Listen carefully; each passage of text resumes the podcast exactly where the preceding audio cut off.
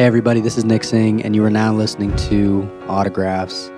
You know, when you stop looking for acceptance and you just enjoy your life, the whole game changes. You have to understand yourself. Like, and I think the real answer is real giving. Is that I don't understand why people don't get that if you give purely, you get. We get good at what we do the most of. You nurture the process of like going to yourself and listening to yourself, and you get very good at honing your own intuition. Did I actually make people stop and go, whoa, humans are capable of more than I thought? If you're great at a certain skill, and you can then put that skill to use to help somebody else, that's fulfillment. fulfillment. fulfillment. My hope is that this show inspires you to just feel like you can just be yourself, have fun, and, and, and enjoy your life too. So enjoy and take care out there. I was listening to The Rock on Joe Rogan yesterday, and The Rock said something profound, and I don't think he even realized it. I know the first time I listened to it, I just totally brushed over it, and and and it didn't hit me. But he was talking about becoming a pro wrestler, and his story, if you don't know it, was that he was playing in the CFL. His contract ended. I think it was due to injury or something. And then his coach called him on the phone, and it was one of those phones attached to the wall. His family wasn't making a lot of money. His dad was in the other room. His dad, for context, if you don't know, Rocky Johnson I, I think that's his name, was a professional wrestler. And so they knew what it was like to struggle. They knew what it was like to know that wrestling wasn't necessarily something that was going to bring in a lot of dollars. And The Rock knew that, you know, his only real thing that he knew how to do in life was to play football. Yet he didn't have a contract that year. Anyway, the coach calls him. It's on one of those, you know, landlines that are attached to a wall. So you can't really hide. His dad's in the other room. You can hear him talking.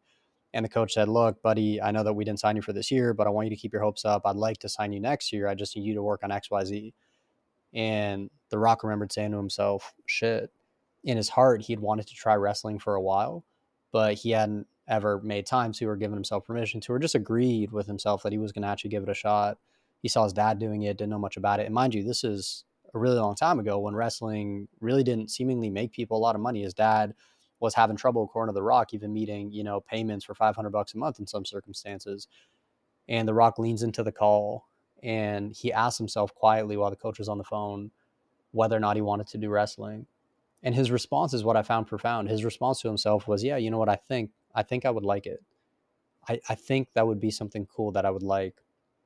And that was enough criteria for him to then tell the coach, Hey, listen, um, I genuinely appreciate the offer, but I'm gonna have to close a chapter on this on on on this portion of my life on football. The coach said, I respect that. Take it easy and good luck. And then he went to the other room, told his dad he's going to be a wrestler, and he got a lot of flack from his dad because his dad really didn't necessarily believe it was a good way to make money. Same with his dad's friends who were also wrestlers.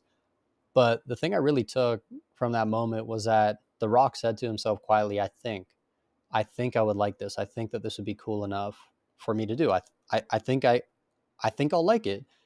And that was enough criteria for him to work off and go do what he did, which was become the Rock, which is where he got that name and become one of the most iconic wrestlers of all time.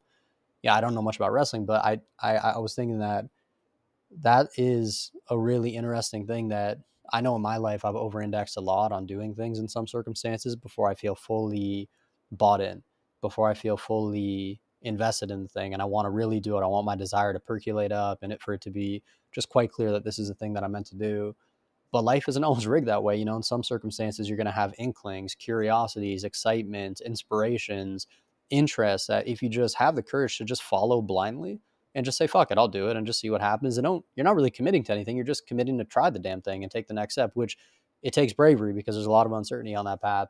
I think what you'll find is that you'll be met with this opening of more excitement, more enjoyment, and it might all night it might not always flesh out to what you thought it was. And so, you know, let's say you step into an arena and you start doing something because you were interested in it, you might, you know, while you're there realize, okay, wow, I'm really interested in this part of it, or you know what, this ain't it, but now I know it's this.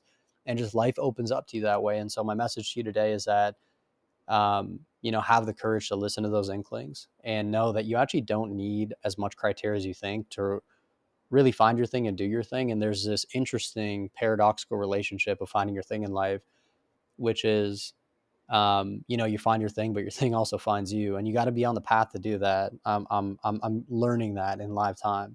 You have to be on the path to do it. You can't just wake up one day and have this, you know, rushing sense of excitement. Life is not always like that for everybody. And you know, sometimes your excitement starts out as interest, start out as interest. And the best analogy, while it's old, I can give you is it's like a fire where there's a flame and you know it's not always this raging inferno and you might see other people with raging inferno say god i want that. Well in most circumstances it didn't start as a raging inferno and it didn't end as a raging inferno you know over the course of time that thing probably started with a really small flame and they just fanned it and nurtured it and it became more and it became this raging inferno but keep in mind it rains there's wind there's things that knock it down you're not always going to feel that way. And anyways i'm getting beyond myself now. What i'm trying to say is that don't necessarily make the criteria before you do something so damn high that you just don't do the thing. Instead just step in and see what happens. So that's my lesson from the episode. I'll link it below. It's a good one with the rock and mr joe rogan. Peace